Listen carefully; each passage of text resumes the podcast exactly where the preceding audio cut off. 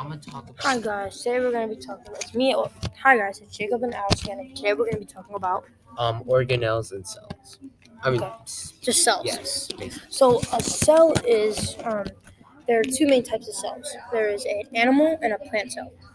Both animal and plant cells have They have nucleus, a nucleus, which is the brain of both cells. like the command center, and then plant cells are the only ones that have is the only cell that has a cell wall.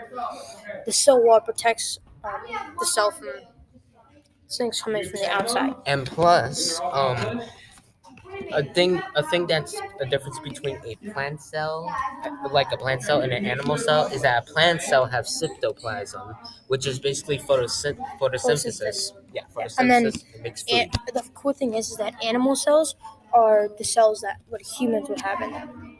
And plant cells would be like trees and stuff like that. But it's the cool thing is since we're humans, and this you know, a dog watching listening to this video, no, or like if you're like a plant listening to this video, which I don't see how it's possible, you would everybody else that's listening would have an animal have animal cells, not plant cells in them. Yes, and also, just for you to know, um, there's um, uh, plant um, plant cells are rectangular, and and plant and animal cells are circular.